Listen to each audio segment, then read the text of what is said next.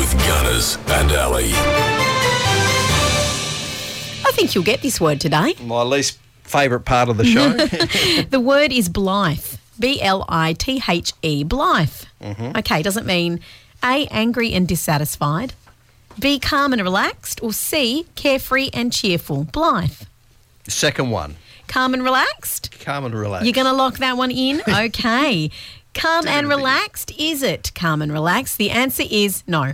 Oh, okay. Yeah, no. So No, first one Uh, was- it's not angry and dissatisfied. It's carefree and cheerful. You ever heard Blithe. of someone having a blithe disposition? never She was blithe. No? Okay, well, it means carefree and cheerful.